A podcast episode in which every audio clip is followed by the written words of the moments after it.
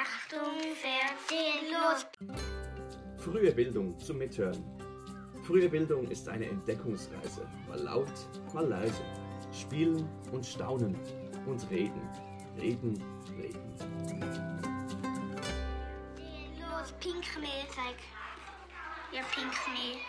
Ich hätte Lust, jetzt nicht Hallo, ich bin Johanna Quiring vom Zentrum Frühe Bildung und ich begrüße ganz herzlich zur zweiten Folge zum Thema Spielerisch Lernen. Diesmal stehen die Regelspiele im Zentrum.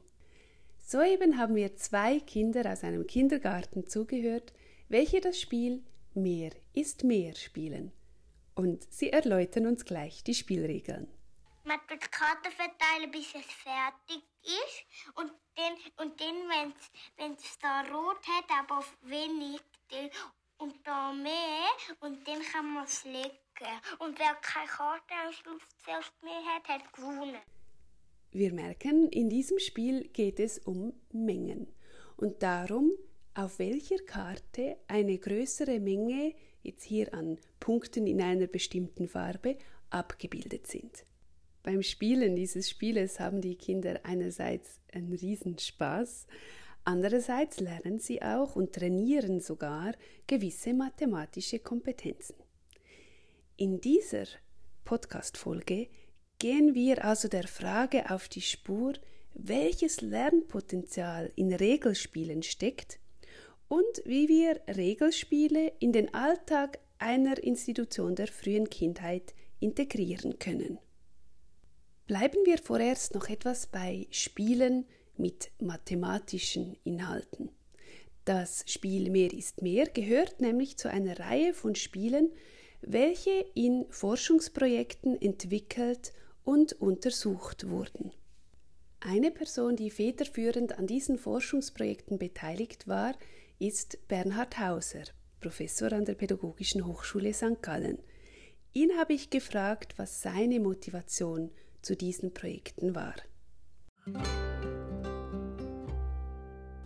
Meine Gründe waren relativ einfach. Ähm, wir hatten gesehen, dass in der Sprache sehr viele Trainings in den Kindergarten gewandert sind, in der Mathematik übrigens auch. Und die Kindergärtnerinnen haben das übernommen und wir haben total gestaunt, weil die ja eigentlich lange gesagt haben, das Spiel ist der Kern des Lernens. Und dann haben die Trainings übernommen, einfach deshalb, weil die wirksam waren. Und wir haben dann gefunden, da ist irgendwas übersprungen worden. Man sollte schauen, ob man diese Kompetenzen nicht auch spielerisch erwerben kann, gerade in diesem Alter, wo das Spiel so eine starke Rolle spielt. Und das war so ein Hauptmotor. Ähm, uns ging es darum, dass man den, den, diese, diese frühe Phase nicht unnötigerweise mit zu viel instruktionalem Lernen bestückt, von dem wir ja eigentlich wissen, dass es weniger wirksam ist als spielbasiertes Lernen. In den Untersuchungen konnte das Forschungsteam dann auch zeigen, dass die Kinder mathematische Kompetenzen durch die entwickelten Spiele viel besser erlernten als mit dem herkömmlichen Unterricht. Es gibt auch gewisse Hinweise, dass die Spiele auch den Trainingsprogrammen überlegen sind. Dort waren die Ergebnisse nicht so klar, aber man kann davon ausgehen, dass man mit diesen Spielen die mathematischen Kompetenzen der Kinder sehr gut fördern kann und dass man dann eben kein Training braucht. In den Show Notes verlinke ich natürlich auch die Projektwebseite, wo man viel Literatur findet und auch eine Auswahl der Spiele aus diesen Projekten bestellen kann, inklusive dem Spiel Mehr ist mehr.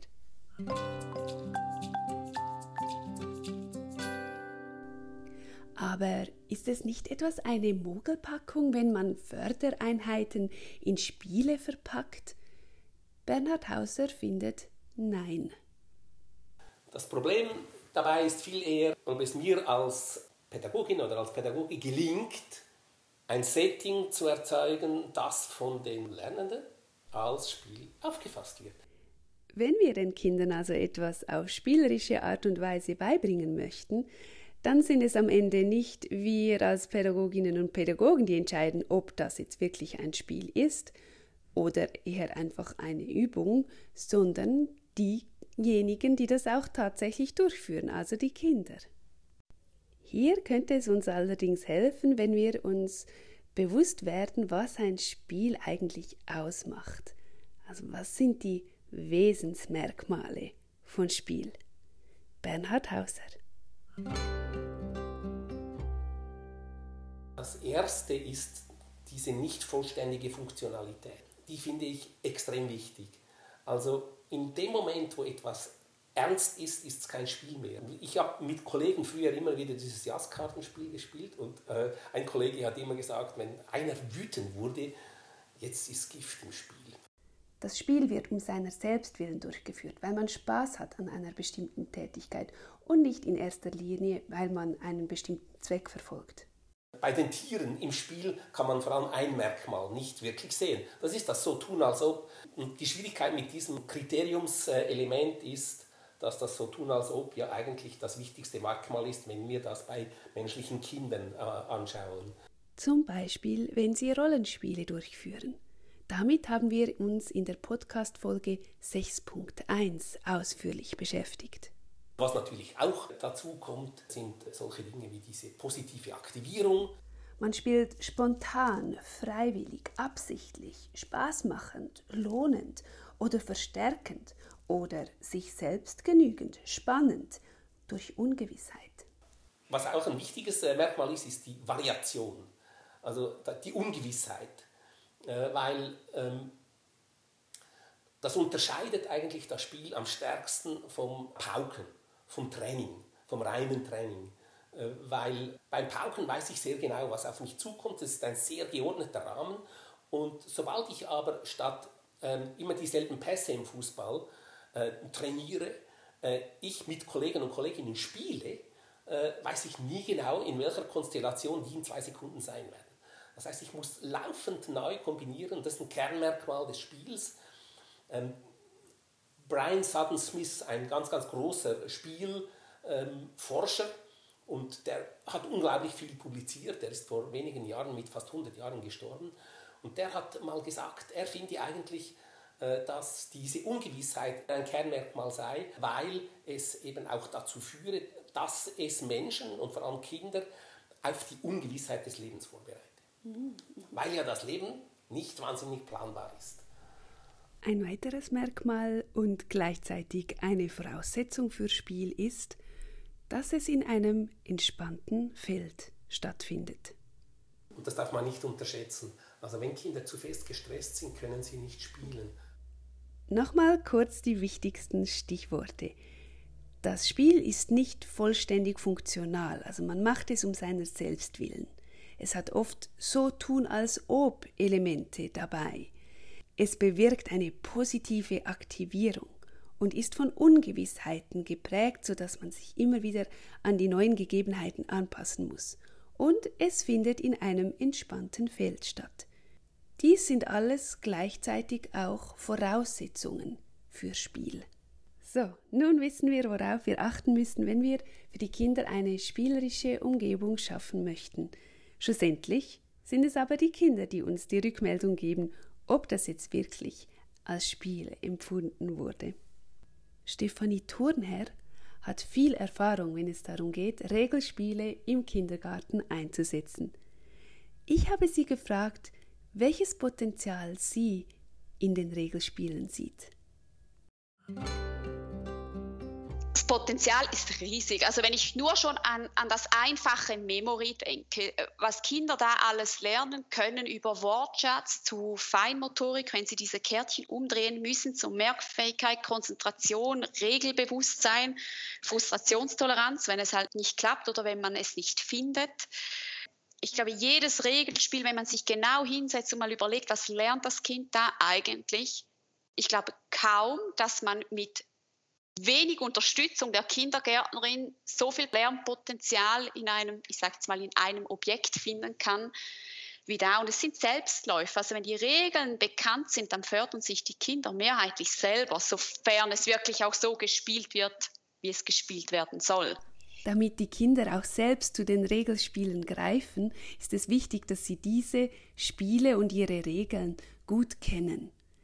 Stefanie Thurnherr berichtet uns, wie sie Regelspiele im Kindergarten einführt. In den ersten Wochen machen wir es viel so, wir sind zwei Kindergärtnerinnen plus die Klassenassistenz und jede von uns nimmt eine Gruppe zu sich und erklärt ein Regelspiel. Und nachher rotieren wir, bis eigentlich alle Kinder diese Spiele gespielt haben und wir uns sicher sind, dass alle die gleichen Regeln kennen und alle das Spiel verstanden haben. Und eine Woche später bin ich dann häufig nur noch alleine und dann werden genau die gleichen drei Spiele in der gleichen Gruppe nochmals gespielt. Die alten Spiele, die behalten wir dann bei. Also dann sind irgendwie drei, die sie schon kennen. Und beim nächsten Mal, wenn ich wieder allein bin, dann führe ich einfach ein nächstes ein. Und diese Gruppe, die ist dann immer zuerst bei mir, bis alle Kinder wieder das neue Spiel gelernt haben. Und so habe ich als Kindergärtnerin die Übersicht, dass alle Kinder alle Spiele mit den gleichen Regeln kennengelernt haben. Und dann geht es nur noch ums Üben eigentlich. Auch in Kitas und Spielgruppen kann man Regelspiele natürlich gezielt einsetzen. Da ist es dann vor allem wichtig darauf zu achten, dass alle Kinder, für die ein bestimmtes Spiel gedacht ist, die Möglichkeit erhalten, dieses Spiel von einer Fachperson erklärt zu bekommen. Im Kindergarten von Stefanie Turner finden regelmäßig Regelspielsequenzen statt. Dabei spielen auch die bereits erwähnten Mathe-Spiele eine Rolle. Dazu hat sie uns folgende Tipps. Ich muss die Kinder gut kennen und die Gruppenkonstellationen weise wählen, damit diese Spiele wirklich funktionieren. Also wahllos Kinder zusammensetzen funktioniert nicht. Also ich finde, es macht sogar Sinn, gerade wenn es um irgendwie um die Spielmaf- oder Wilma-Spiele geht, wenn man zuerst als Kindergärtnerin eine Lernstandserfassung macht damit man einteilen kann, welche Kinder können den Würfel schon, welche erkennen schon Ziffern und dann kann ich die Spiele auch bewusst einsetzen, so dass gewisse Kinder eben nicht überfordert sind oder andere unterfordert sind. Auch mit herkömmlichen Regelspielen hat Stefanie Thurnherr die Erfahrung gemacht, dass es wichtiger ist, auf das Kind zu schauen, was es schon kann, als das Spiel anhand der Altersbeschränkung auf der Verpackung auszuwählen, weil Kinder oft Spiele schon viel früher spielen können. Fassen wir zusammen. Regelspiele haben ein riesiges Potenzial. Kinder können sehr viele Kompetenzen über Regelspiele erwerben. Um dieses Potenzial auszuschöpfen, muss ich die einzelnen Spiele und die Kompetenzen, die damit gefördert werden, gut kennen und sie ganz gezielt für die Kinder einsetzen, die gerade dort stehen. Forschungsprojekte konnten zeigen, dass mit Regelspielen, welche von Kindern auch wirklich als Spiele empfunden werden, gewisse Kompetenzen so gut trainiert werden können, dass eigentliche Trainings gar nicht mehr notwendig sind.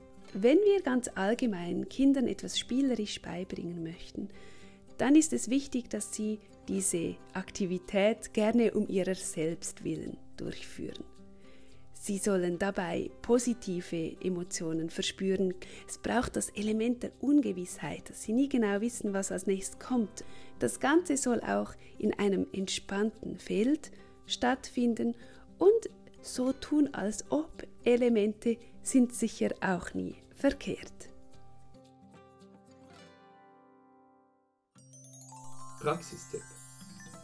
Schau doch mal ins Spieleregal und nimm dir ein Spiel raus, das schon länger nicht mehr zum Zug kam. Welche Kompetenzen werden mit diesem Spiel gefördert und für welche Kinder könnte es spannend sein? Und dann probiere es doch aus und schau, ob es wirklich alle Kriterien für ein gutes Spiel erfüllt und ob deine Hypothesen zutreffen, welche Kinder gerade an dem Entwicklungsstand sind, dass sie das Spiel auch wirklich spannend finden. Baue dir nach und nach ein vielfältiges Repertoire an Regelspielen auf, mit denen du die Kompetenzen der Kinder in Sprache, Mathematik, Motorik etc. fördern kannst. Zum Schluss habe ich noch zwei brandaktuelle Tipps für dich.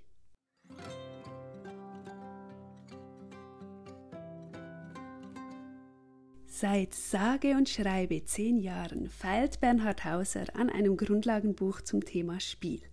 Es heißt Spiel in Kindheit und Jugend und kommt in Kürze beim UTB Verlag heraus. Den Link in den Shownotes. Bernhard Hauser sagt uns gleich selbst, für wen das Buch auch gedacht ist. Unbedingt Frühpädagoginnen und Frühpädagogen, die das lernen wollen oder es schon sind. Und natürlich auch Lehrpersonen aller Stufen. Anlässlich der Veröffentlichung dieses Buches führt das Zentrum Frühe Bildung eine kostenlose Impulsveranstaltung durch. Sie findet am Montag, 17. Januar 2022 von 17.15 bis 20.15 Uhr statt. Und zwar im Hochschulgebäude Mariaberg in Rorschach. Weitere Informationen findest du in den Shownotes. Und noch eine allerletzte Information in eigener Sache – wir vom Podcast Frühe Bildung machen eine Sendepause im Dezember und Januar und sind in der zweiten Februarwoche 2022 zurück mit neuen Themen der frühen Bildung. Das war frühe Bildung zum Mithören. Schön warst du dabei. Welche Themen beschäftigen dich? Schreib uns eine Mail auf podcast.fruehebildung.pasg.ch oder schick uns eine Sprachnachricht via Webseite www.frühe-bildung.ch. Der Podcast ist eine Produktion des Zentrums Frühe Bildung der Pädagogischen Hochschule St. Gallen unter der Leitung von Johanna Quiring. Für die Musik war Michael Duss verantwortlich, zusammen mit Gabriel Meyer. Vielen Dank fürs Zuhören und bis zum nächsten Mal.